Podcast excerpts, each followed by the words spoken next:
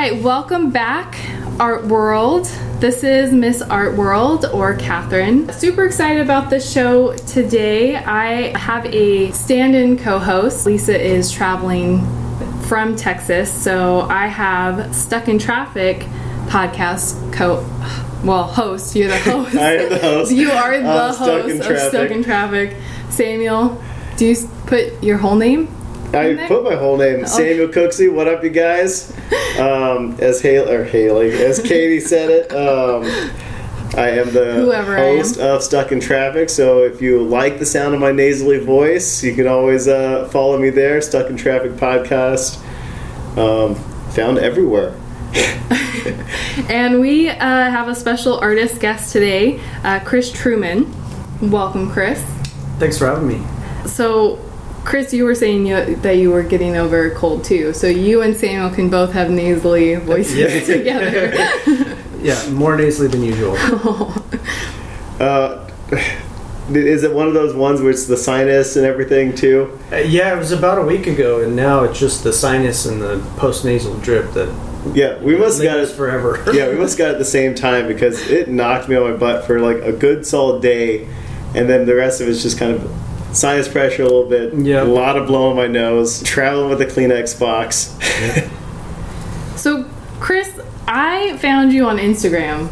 I was looking for artists. Um, as you know, this podcast is pretty new, and we wanted to hit the ground running and find really excellent, high caliber artists. So I just sent you a magical message, and you wrote back, which You was sent great. a magical I- message, it was magical. or was it just a DM? It was a DM, but it was magical because it worked, and he responded um, and was like, "Of course, I'll be on your podcast," which is always super fun. Yeah, I, I love Instagram for that because you can um, you can meet people online and bring them into the real world. Have that one-on-one connection that you probably wouldn't get if you were just sending an email to no Yeah. one. So let's just dive into who you are, Chris. What makes you tick? Where'd you start from? Where were you born? Just all the questions. All, Any- anywhere so you'd I'm like just to gonna give them a list of questions. yeah, I have a quick question. I know Katie's asked a whole bunch. I have a one that's just kind of go towards the Instagram. You have some really big pieces there. Is Mm-hmm. that your normal standard size of uh, your artwork? I, I work in a variety of sizes. I don't I don't like to stay true to one particular size because um, you know I feel like you you end up getting kind of locked in and, and you get familiar with that size and then it, then it's hard to move around. And so I like to jump between really big pieces and uh, much smaller work. Um, you know, a lot of kind of five foot by six foot that kind of range. Um, you know, I love when it's as big as my body or, or larger. Okay, that's what you kind of Yeah. feel more most comfortable with because they're they look really big. So where do you where do you put these giant pieces? Um, you know, the largest piece that I've done in this studio um, is uh, it was a 14 foot by 9 foot uh, painting, and my ceilings here are just uh about 11 foot. Okay. So I had to paint the whole thing sideways, Oh wow. and so it was it was a little bit challenging because uh, I flipped the the canvas sideways, and then I would paint on it, and then I would photograph it, and um, and that way I could kind of I could see it what it would look like upright. Um, yeah, it was not the easiest uh, commission that I've done. yeah, I bet. Oh, that was a commission piece? Holy smokes. That's Yeah. huge. Yeah. Where did they Where did they put it? Like, was it in Their a big restaurant? mansion? Yeah, or like a big mansion? Uh, Or, it's in a it's in a luxury condo complex um, in downtown LA. oh, cool.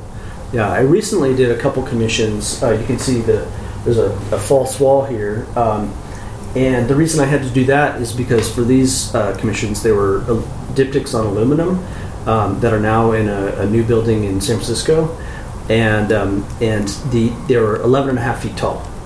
So I thought that this is how I found out my ceilings were not 12 feet. um, I thought they were, and then right before I, I got the panels in, I measured and I found out that it wouldn't fit on my walls.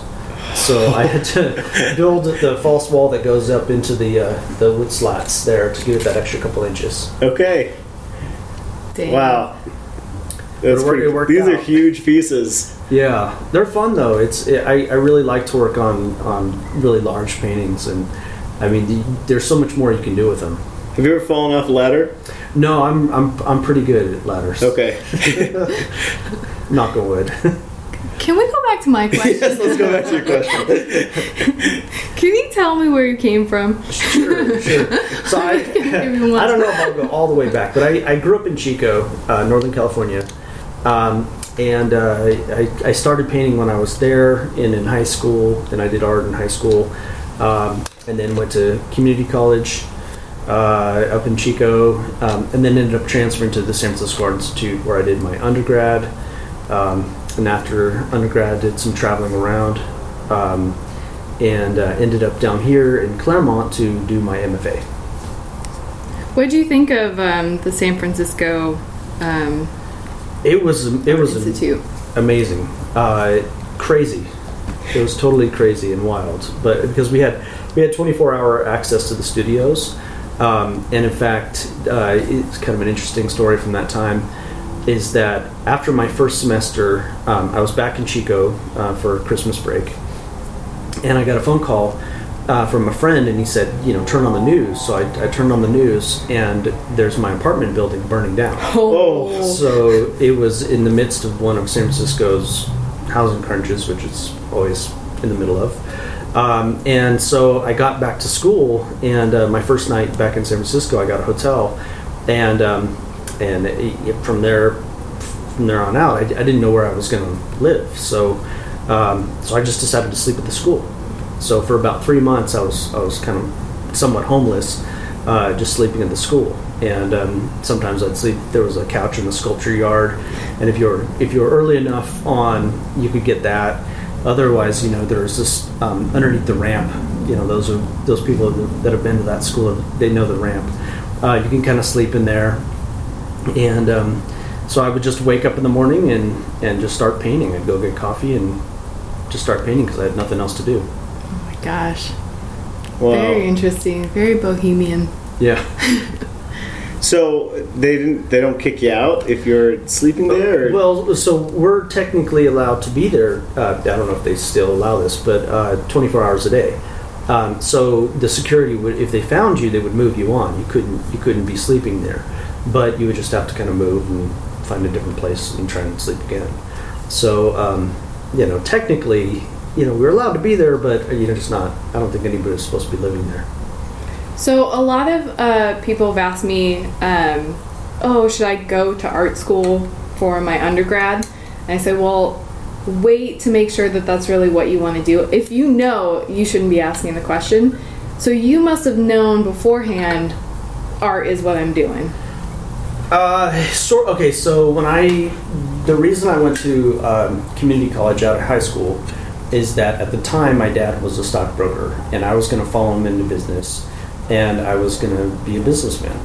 Um, and uh, about two years into uh, school for business, uh, doing mostly my GE, um, but then um, you know some business classes, my dad ended up deciding to go back to school to become a teacher and so that made me think about what what, I- what I was doing at the time, um, and I reconsidered and I thought, what am- like what am I doing? Like this isn't going to make me happy, and so then I applied to the San Francisco Art Institute, um, knowing I would need a scholarship to be able to attend because I didn't have the financial backing, um, and just kind of crossed my fingers and you know hoped it worked out, and it, and it did. so you had always done art then.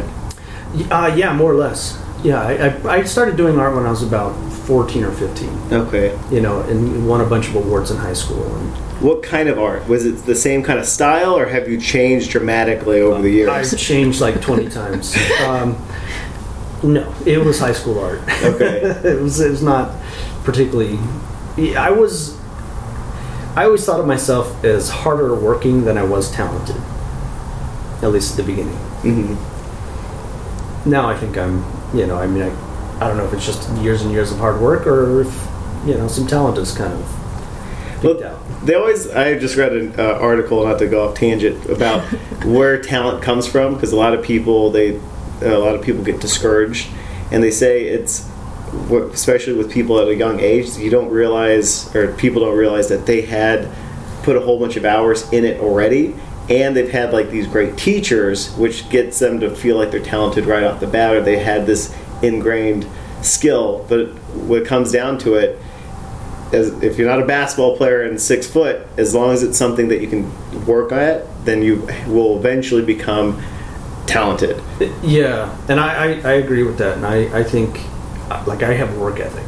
that that's one thing that um, you know, talented or not, uh, I work my tail off. Mm-hmm. Always always have for the most part. Would you say that you're in the studio early and work until late? Is that where your work ethic comes from, or? Um, yeah, I mean, you know, back to the San Francisco Art Institute days. Um, you know, I, I just I didn't really have anywhere else to be or to go, um, and so I just I painted all day long, and um, you know I'd, I'd stop for lunch and everything else. But um, uh, yeah, so I spent a ton of time painting then, and then um, you know I, I, again in like grad school I was one of those that was pr- pretty early to arrive and, and late to leave. Um, and and now you know my hours are a little bit more regular, so I have kind of designated studio times, um, and so I'm, I'm in the studio uh, every day for the most part, unless I'm unless I'm in LA doing meetings or shows or something else. Why'd you decide to go to grad school? Well, in between undergrad and grad school, um, I was making art, but I didn't have a lot of access to the art world. Uh, and part of it was because the right after I graduated from the San Francisco Art Institute, I was I was pretty burnt out at the time, um, and I, I moved to Hawaii um, with my girlfriend at the time, who's now my wife, um, and we lived in Hawaii for a year, uh, and it was a it was a great time to just relax and like detox. Um, but I didn't I didn't realize that during that time I was I was losing my connections. So when I moved back to the Bay Area, um, I had a really hard time getting into the art scene at that time because I had lost you know a lot of my friends had moved to LA or or I kind of lost touch with people. Some of them went to New York, some of them went off to grad schools. Um, so I kind of had to do it on my own, and I you know I wasn't particularly good at the networking part of it at that time. Do you feel that you're better now at networking? Uh, yeah, I, I think naturally, um, you know, you, you if you go to grad school, that's one of the benefits is that you graduate with a group of people that you can uh, do shows with, that you can go to shows with, that you um, you know you have a little bit of a natural network built in. Um, so yeah, when I got out of grad school, I at least had a starting point. Um, and then you know over the years, I've I've met tons and tons and tons of people. Um, and then also the last couple of years, Instagram's been really, really fantastic. Uh, you know, because I've met people all over the, the world and country uh, through Instagram. If you can give like one or two tips on how to network, how how would you like for an upcoming artist? What would you tell them? It's a great question. Well, I, well, I think a lot of times people make the mistake of like, you know, like one time I was watching a gallery. Uh, I, I, I was showing at this gallery in San Diego, and I was sitting at the desk, and the dealer had gone to get lunch, and um, and I had this young artist come in and you know throw down this portfolio and wanted me to look at it right then and there, and um, and it kind of being on the other side of it, I, I got to see that uh, that was definitely not the way to go about it. You know, so I would say, you know, if you're interested in showing in a space, uh, first find out, you know, is it appropriate for you? Do they show artists of your career level, uh, your price level, your stature, um, and uh, and do they show the type of work that you make? Uh, you know, so figure out um, if it's appropriate, and then and then go to the shows. You know, if if you express interest in what they're doing, and you go to the shows, and the, and your face is familiar, you're a lot more likely to get them to actually take a look. Um, you know, because most of the time they want to show people that are involved in what they're doing as well. Um, so I, I think that that was a, a big thing. Is just showing up. You know, going to the galleries, going to the shows yourself. You know, getting in the circuit. Uh, you know, meeting the people that are that are out there doing it, and then pretty soon, you know, now it's like I go to shows, and, and most of the time I know anywhere from ten to fifty people, depending on the the particular show. Um, and so they make a lot of introductions for you. You know, you meet dealers that way. You meet, you know, I got most of my teaching gigs when I was teaching um, that way. Do you like teaching?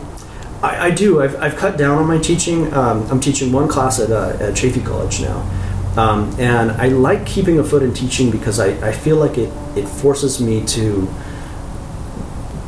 to talk to people who are not art related in a in a understandable way and, and how to kind of articulate what it is I'm doing, how to talk about work. Um, I think it keeps you on your toes because they ask all kinds of questions.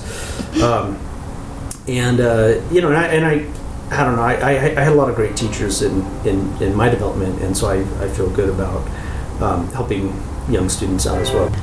So, because we're on a podcast, uh, we're sitting in your studio, um, and your work is on the walls, and it's big, and it's colorful, it's abstract. Um, can you talk a little bit about your the concept behind your work? Okay, so uh, the work in my studio is um, is on Yupo paper, which is a, a synthetic paper, um, which has a really slick surface, and I'm working with acrylic and acrylic spray paint, and I'm putting paint on and taking it off, and, and building up lots of layers uh, through this process. So the the paintings appear to be physical.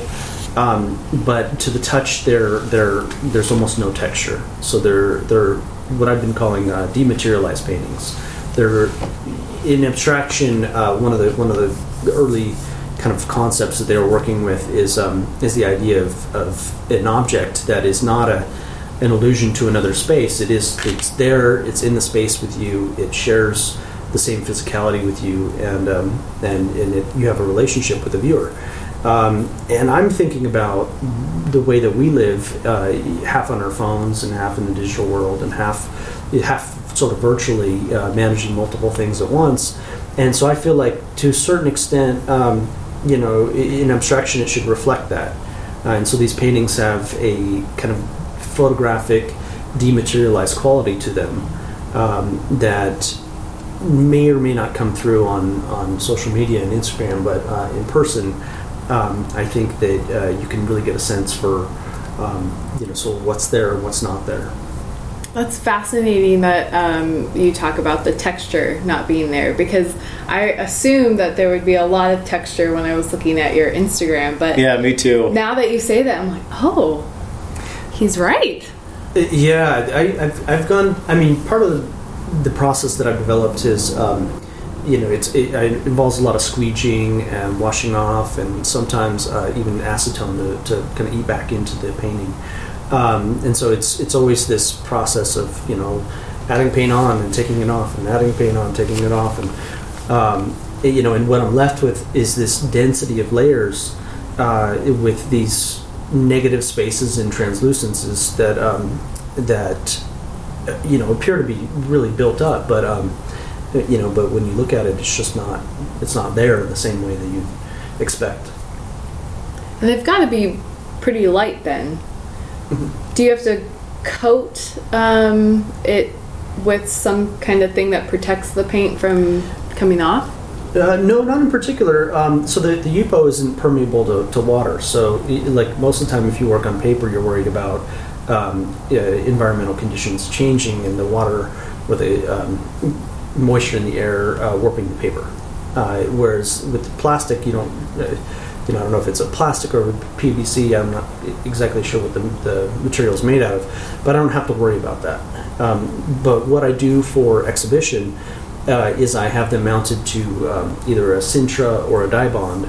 Uh, Sintra is a PVC sheet, so kind of another plastic product, um, and that allows it to be rigid um, and um, and kind of cleans up the edges, and then oftentimes I'll frame it as well. Do you have like a go-to frame that you normally like to use, or? You know, I, I so my I just opened the show in, in LA at Edward Cella, um, and um, and what I did was I did white, kind of thin, kind of flow frames. So um, so they're they're fairly uh, discreet. Um, they add a little bit more physicality uh, because uh, without the frames, they're sort of a floating face um, much like you'd see a photograph. Um, and so the, the frames will kind of give a little bit more bulk and uh, you know kind of clean clean up the edges a little bit. Okay. Is it the um, it might be all of it, but is it the color and the gesture that attracts you to ab- making abstract work? I think it's the openness. Um, y- y- you know, there's, you know, with abstract work, it's really exciting because there's, you know, there are rules, but there's there's not a lot of rules and not a lot of limitations. You know, it's just, you know, you end up sort of creating your own set of rules and what works for for your particular body of work. Um, and, and then I think it has a lot to do with what the interaction with the viewer is. Um, so I create a piece, and I feel like I'm not in control of view, the viewer's experience of the art. You know, I, I, I can't tell you if they've had a childhood issue with a particular color or you know a form or they they see something in it. Um, you know, I can't control those aspects, uh, but what I can control is setting up certain sort of triggers for creating uh, meaning and dialogue with the with the viewer. Um, and so I, that's what I think is exciting is creating something that's that's open. Um, yeah, I obviously have my content and my, my concepts that I that I think are apparent, but um, but I can tell you that um, it's really diverse in what people think about the work. Do you ever get like, and I'm playing um, devil's advocate because I get this with my work too. But do you ever get people who are just like, "Well, I don't get it. I don't get abstract." Yeah, I, well, somebody asked me what does it mean uh, the other day, and um, it, you know, and, and I think the the problem with that question is that um, is I don't. It, it means different things to different people depending on their degree of exposure, and uh, you know, I mean, if somebody hasn't seen it, any abstract art, you know, which I find difficult to believe, but uh, but if they haven't, then it's a totally different thing. And if you took that abstract painting to a different place or a different time, you know, you took it out to the jungle, it's going to mean one thing. You're going to take it to an urban environment, it'll mean something different. So the idea of a static meaning doesn't, it just doesn't really make sense to me, you know. And so I think that it has to do with the um, with the context uh, and the and the, con- the the time in which it's been made. Um, you know, if you take these things into the into the future, it maybe mean something different or the past. You know, so um, so I can't tell a viewer what to, to think about it, you know, or what to uh, what what sort of meaning to derive from from the paintings. Um, but I can explain the process, and I can explain some of the things that I'm thinking about it, and how how I relate my work to what's happening in the in the world.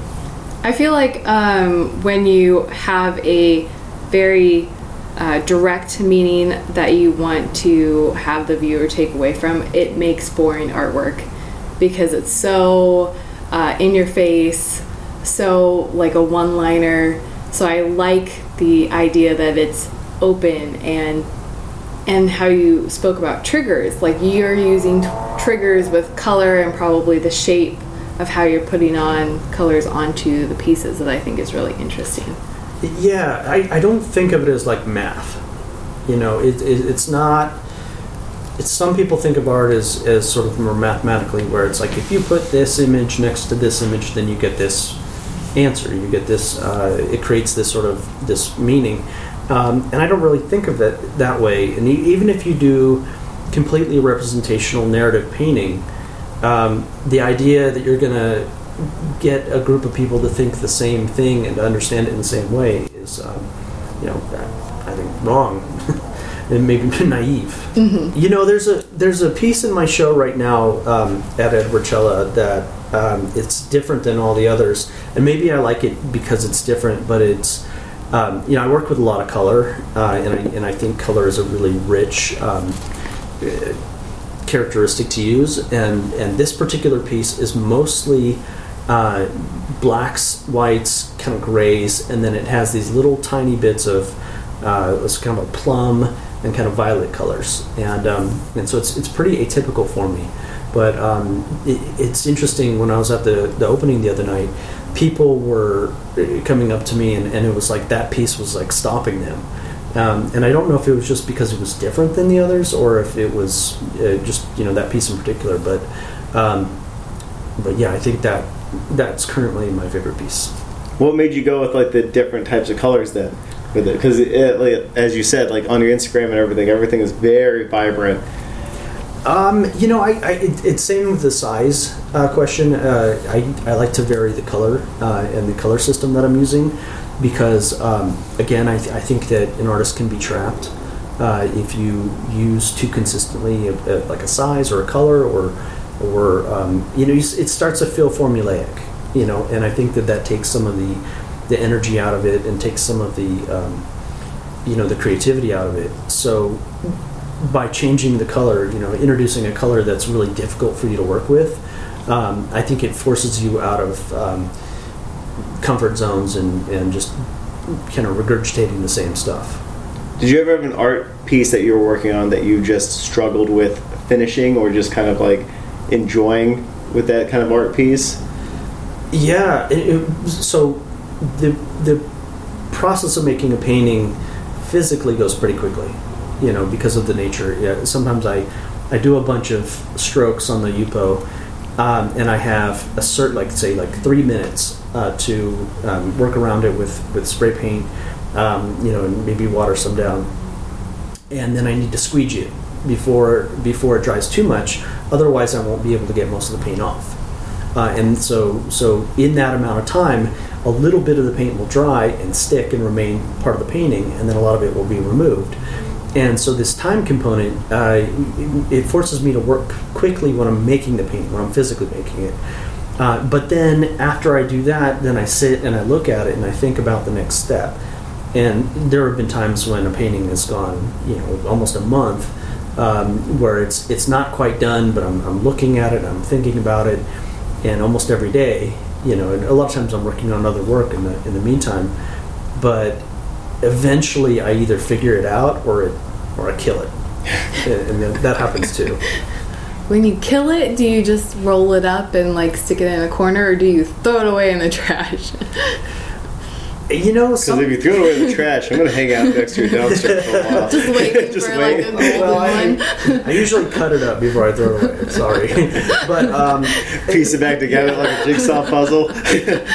But sometimes sometimes what I'll do oftentimes there's like you know there, is, there will be like a piece of a painting that I that I really like and then sometimes I'll cut that out um, and sometimes that turns into a piece of in and of itself you know with a little bit more work um, you know or or I'll just I'll just toss it you know at some point you just kind of decide I'm going to cut my losses on this and just say it's done you know I I'm pretty stubborn now to be honest I don't like to do that So you have um, a show that just opened this past weekend. Uh, do you want to do a shameless plug for your show? sure sure the, we love shameless plugs. The show is called uh, After Image, and it, it has the word uh, in parentheses, um, and you can you can relate that back to what I was saying about the uh, the physical properties of the painting mimicking uh, photographic or, or digital imagery. Um, and it's a, solo exhibition at Edward Cella Gallery in uh, Culver City, uh, and it opened um, March 23rd, and it will be up till May 4th. Perfect. And you have some upcoming shows. So you're just a busy guy. I am a I am a busy guy. Uh, the work that you're currently seeing, um, you know, is uh, is work for uh, my show in Brisbane, Australia, um, which is at TW Fine Art, um, and that is going to happen in June. So um, I've I'm about two thirds done with the work. so you're flying out to Australia as well. Yep. How long do you, are you gonna stay out there? I usually stay about a week. Okay. Um, you know, I, I it, it's hard at this point to get away for longer than that. Um, you know, with the kids and family, but um, but I think it's really, especially if you have a solo show, I think it's really important to be there and meet people. And you know, at this point, this is my third trip to Australia, third solo show. Um, so you know, there are people that I've met in previous uh, shows and previous trips that I'd like to say hello to and and meet. Um, and the gallery's opening a new space as well, which is going to be really nice because uh, the space is apparently quite a bit bigger, and um, and it looks to be pretty nice. And you ship all your artwork.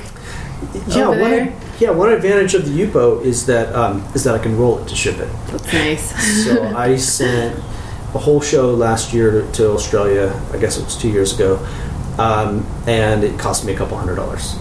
Oh, It's nice. amazing. Yeah. Yeah.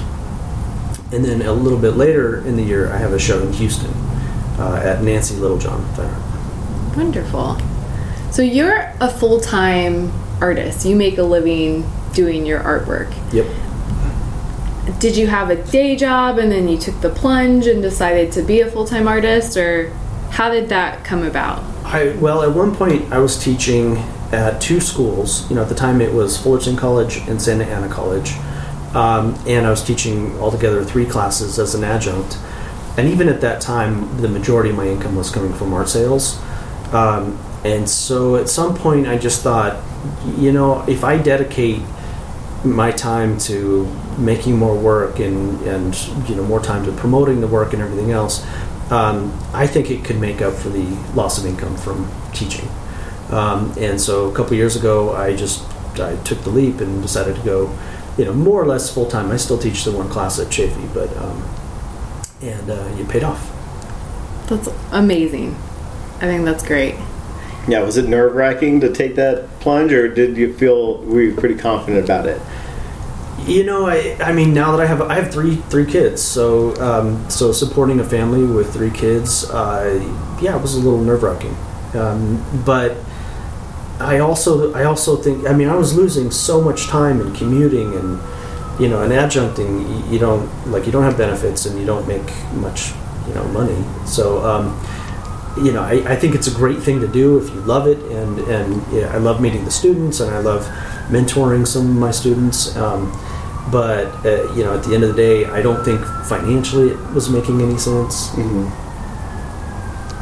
Um, have you ever thought about maybe setting up um, teaching on the sides in your own art studio, where you don't have to necessarily go anywhere, but you have like they come for an hour?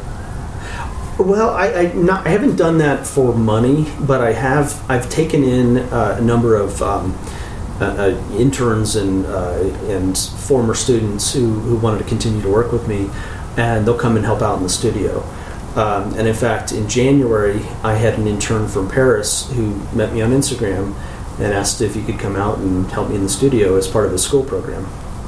And so I said, "Yeah, why not?" And uh, so he was here for about a month, and um, and you know I just had him help me, you know, move paintings around, and he, he repainted this wall. Doesn't look painted anymore. But, and uh, then you just kind of w- was he able to sit here and watch you work too, or Yeah, yeah, and he would. I mean, he would clean brushes, or he would hand me things if I was on a ladder, and um, you know, he helped me wrap up, um, you know, pieces to go for shows and drop off pieces, and eh, you know, he, he saw me communicate with some of the galleries. So I, I think it was a really good internship for him because um, there's a disconnect between what you learn in, in school and academia and what it's actually like to live and work as an artist. Um, and I don't think that most people get a, a, a true idea of what it's like to, on a day-to-day basis. Um, and so, I mean, he saw it. He, he saw it all, you know, the good and the bad. You think um, that you studying business early on kind of helped you develop the business side of art that they don't teach in schools? Uh, yeah, quite possibly. Um, I think I'm. a- I think I have kind of a knack for business, personally. You know, and I, it's an interest of mine, and um, and so I, I think that that helps. Uh, you know, but I, yeah, there are probably some things that I picked up. Um, you know, it, just in that process that um, you know that help along the way. I I mean, a lot of artists think that you can you can just kind of go into your studio, make the work, and you know put it out in the world and people will buy it. Um, and it, it doesn't really work that way. Um, so you have gallery gallery representation, which when you talk to most artists, like that's the goal.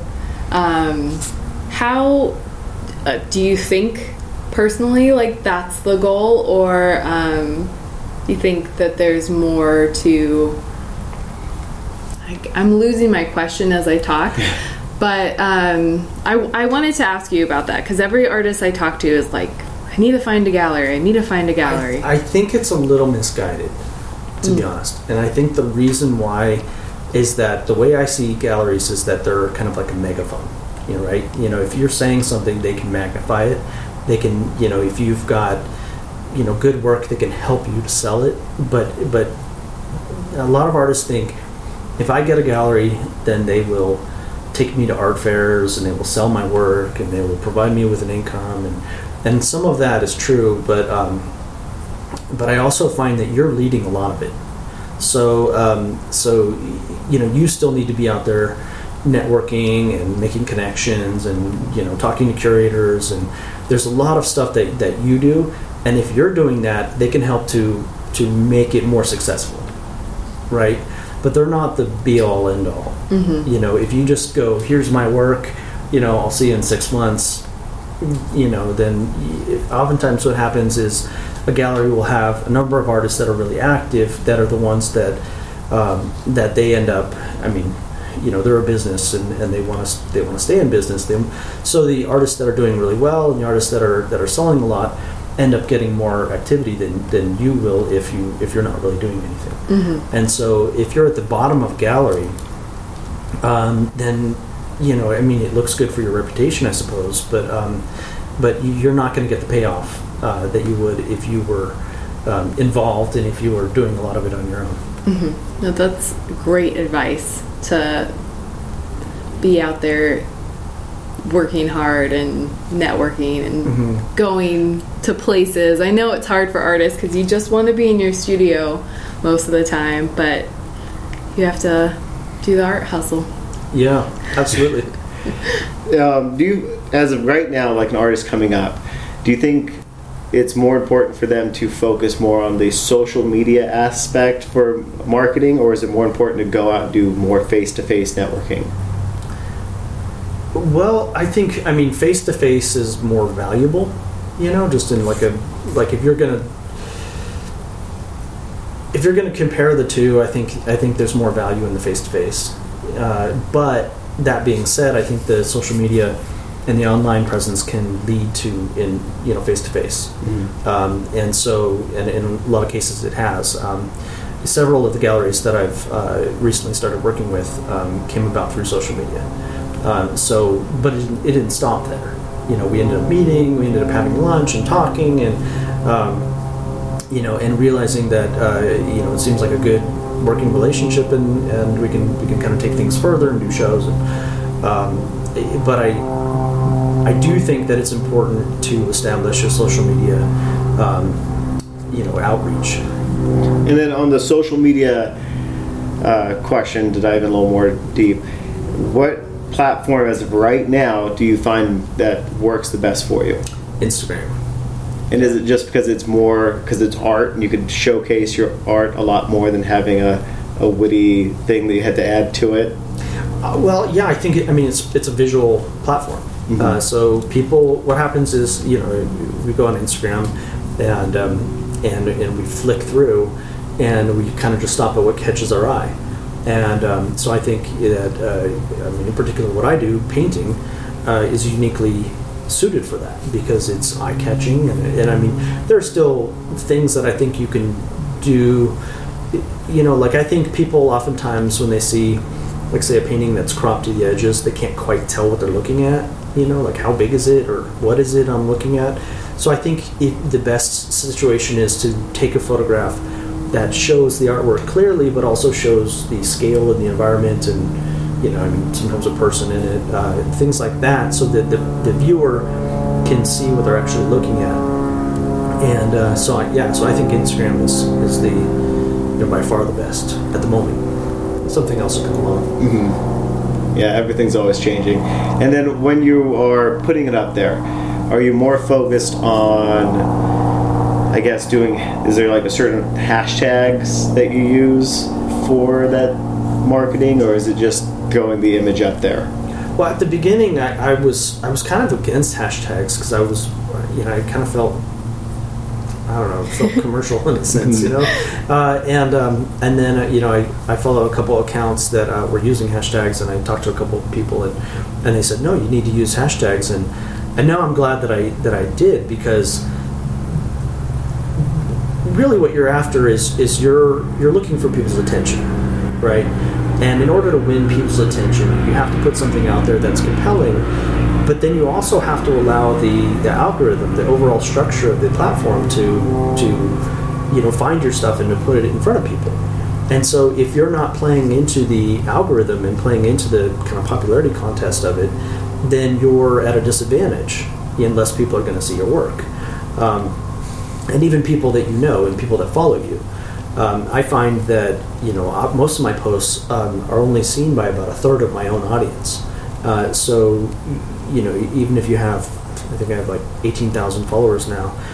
It, that means that probably five or six thousand will see the post, you know, of my followers, and then there's the potential to reach a lot, you know, more of a, a broad audience uh, through hashtags and through kind of the uh, interconnectedness of the uh, algorithmic kind of platform. Cool. Are uh, any of your kids um, artistic? Uh, so I mean, my daughter Luca, she's she's six now, and um, and she's she's very creative and very artistic. Um, y- you know, my wife and I joke that uh, we might not encourage anybody to be to be an artist, but uh, but certainly if that's what she wants to do, I would you know I would help her out in any way I could. But um, Is You your never know. uh, wife artistic at all? she's very creative, uh, but she's a social worker. Okay. So uh, she, yeah, she she doesn't she does creative uh, endeavors for for fun and for you know entertainment and uh, self gratification, but not professionally. mm-hmm. So did she? Uh, did you guys meet in school then? Uh, we actually so we we were high school sweethearts um, Aw. uh, way back in Chico, and um, and yeah we and then I went off to, to college and, and we kind of stayed in touch and and then after college we ended up moving to Hawaii together and then back to the Bay Area and traveled together and um, and then we ended up down here because of, of grad school Okay. and uh, so that's when we got married and That's rest is sweet. history. I like that. I think we're ready to move on to your artist highlight. Sure. Um, so the artist that I was thinking about uh, is uh, is a former professor of mine, uh, Michael Reafsnyder. Um, and the reason that I was I, have been thinking about him lately is um, is my own work deals with this this kind of uh, dematerialization. You know, I, I mentioned earlier uh, this lack of physicality.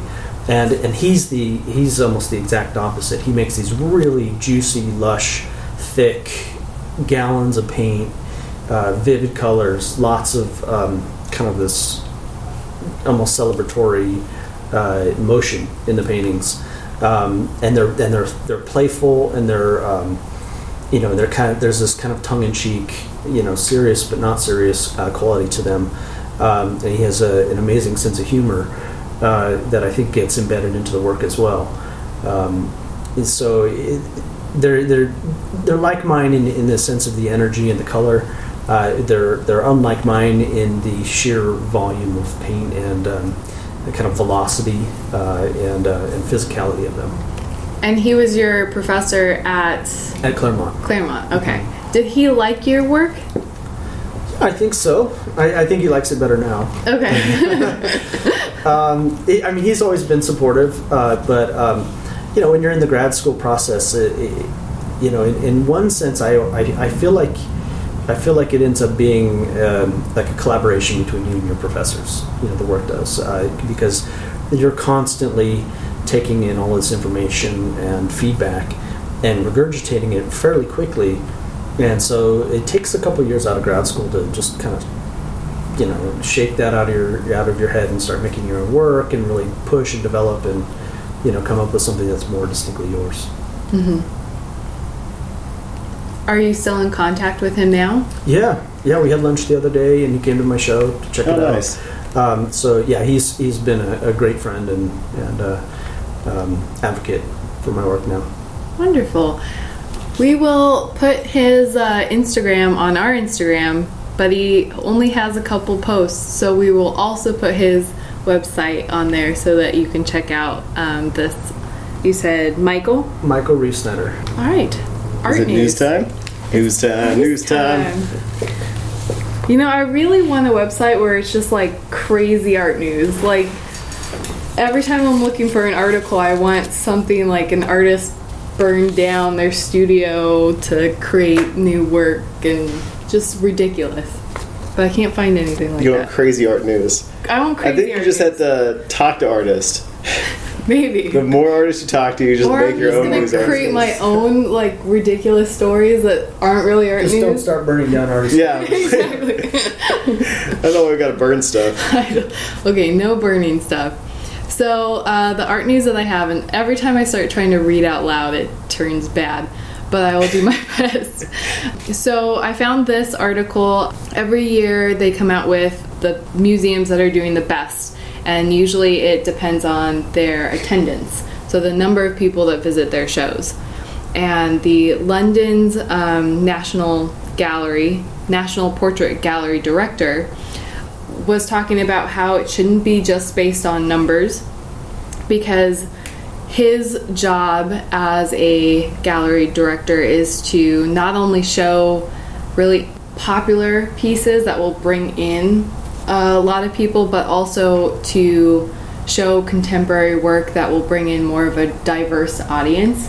And so I think, so when I read the um, title of this, I was kind of unsure about well to me like numbers matter because it shows you being successful but then he, makes a really good point about how bringing in a, div- a diverse audience that may not bring in the same amount of numbers is really important to a museum It to me, it sounds like uh, someone that's not first place. When, when you're number one, you care about the uh, that's what I bringing went people in. into reading this article I was like okay Well, I also think that it's really important in helping to establish, uh, you know, like let's say an up and coming artist um, presence. Um, you know, a lot of times they have to start somewhere. Hmm. So, uh, you know, a good museum show of somebody who's been working for a long time and you know hasn't gotten that recognition can help them to get the recognition that they, they need as well. So I, I think that there's a, a service to the artist, but also a service to the overall culture and community. I think especially with uh, women who have always kind of struggled to get into museums and people um, that are underrepresented, like the African American women painters. Like it's always been a struggle to get them to have museum shows. So if museums take a portion of their exhibit calendar to dedicate to those groups, I think that's really important. And hopefully that would bring in a different audience that maybe wouldn't necessarily always come to a uh, museum uh, exhibit of um, Jeff Koons or something like that. Which um, museum right now is number one? Oh, I don't know. Because are they? Not the National London uh, Portrait Gallery. because is is the article also saying that the museum that's number one isn't showcasing different type of artist? that is very interesting. I don't know. I'll have to get get back to you on that. I wanted more information from this article. I, I failed. This is why I need to give you the uh, news article way ahead of time so that you can just give me all your. yeah, but then I just have more questions and ask you. Still, it's probably not in that article I no, it wasn't. because it would be I read the really interesting thing. to know if the the best museum right now is showcasing a whole bunch of different unique art. Well, and they were saying that because of Facebook Live and Instagram, there's a different audience that maybe can't physically come to the museum, but they're also viewing exhibits that they hadn't seen before. And so, how do you bring in those numbers to count or measure the success? So you need a Kardashian to come to your museum to Beyonce. face, Facebook Live it. yeah. One thing that I think is interesting that some of the smaller institutions are doing is that, um, you know, I noticed uh, the, with this, with the kind of rebranding of the, the Craft and Folk Art Museum, is the um, is that they tend to show multiple shows, and one of the shows has to do with the younger, kind of more social media hip audience. So. Um, so when I was there, uh, one of the artists, um, you, know, had a, huge Instagram following, and as a result, um, it was a really diverse crowd. You know, so there were all kinds of um, all kinds of young people there. Uh, you know, and then the, the uh, shows on the top two floors were a little bit more traditional in their in the way that they had set it up. Okay. I think, and I, I understand that galleries and museums, there's a risk involved taking the new young Instagram person because you don't know if their popularity will last or stand the test of time. But um, bringing in that kind of diverse, younger Instagram social media group is super important. Yeah, and I, I think it, uh, I mean, a lot of ways too, it's about it's it's about attention. You know, where are people paying attention? And uh, right now, I think a lot of people's attention is just on their phones. So if, if you can find them there, then uh, you can you can gain access to their attention. That's great. Yeah. That's like very wise. okay. Thank you so much, Chris. Absolutely, Oh, it's been fun. how do you find you if y they're looking for you? Uh, well, so on Instagram, it's uh, Trueman Chris, which is uh, T R U E M A N C H R I S. Um, is my Instagram. Otherwise, my website, uh, christrueman.com. Um, I mean, those are probably the best places. Um, in galleries, uh, Edward Cella in LA, Nancy Littlejohn in Houston, TW Fine Art in Australia, a couple other galleries. Yeah, as if you're in Australia, check his Yeah. show out. and then do your plug one more time that the show's going on right now. Uh, so the show that's currently up uh, is at Edward Cella Gallery in Culver City, um, and it will be up through May fourth. And is there a certain time that you'll be there in case they wanted to meet you or see? I'm going to be dipping. I'm going to be dipping out. I mean, send me a message uh, if, if somebody wants to check it out. Um, uh, I'm going to be dipping in and out throughout the uh, six weeks of the show. Um, I don't have any uh, designated times at this time, but I'll I'll probably be there close to weekly. All right. Cool. Thank you so much. Absolutely. This was fantastic. Learned a lot about abstract art. um, thank you, everyone. Thank you, Samuel. Uh, course. can you do your uh, plug? You want all my plugs? I don't just want you one guilty plug? My guilty do all, plug. No, do all your plugs. All right. Um, you can always catch me at stuckintrafficpodcast.com. Um, it is nothing like this, so if you're into more of Definitely a, not like this at all. into like crazy stories because we do we like to take up and coming comedians or um, other people are Dancers. dancers You've just artists, I, I've had a but it's a artists little bit more. Uh, It- uh, it's more fun. raunchy It it's is definitely more raunchy, I wasn't gonna say we it, uh but you said it. we talk about dating um, a lot of times I do ask the up and coming people a couple questions, and that just turns into me talking about myself, um, like normal. And then, of course, we do a, a drink review at, at the new drink review every day. We talk about uh, really depressing news articles, and then we wrap it up. and then, uh, of course, you can always catch my uh, fantasy books, Haley and the Berserker King. And then uh, book two just came out, part one, Haley and the Cat King. And then, um, nope, because I was going to do one more plug because I'm doing a book signing this Oh, weekend. But book signing. uh, it's not going to be out in time, is it? When is your book signing? Saturday. Yes, this will third. definitely be Okay, out. If you're listening to this and uh, you're in the Palmdale or Lancaster area, I am doing a book signing at the bookstore that's on Lancaster Boulevard, March 30th, so Saturday, uh, from 12 to 4. I will be there, and then um, the writer of 700 Gentlemen will also be there as well, signing books and doing all that stuff, all Is that that good what it's stuff. called? The bookstore? No, I just couldn't remember the actual name of it. I blanked. I wasn't ready to do that plug. All right. We'll post that on Instagram too. As always, you can catch us on our Instagram at Art World Podcast. Uh, we also have the artworldpodcast.com. Uh, don't forget to write a review and mash that five star button, as Lisa would say. Little book bug There you go. on Lancaster Boulevard. All right. Thank you, everyone. Bye. You guys can say bye too. Oh, bye.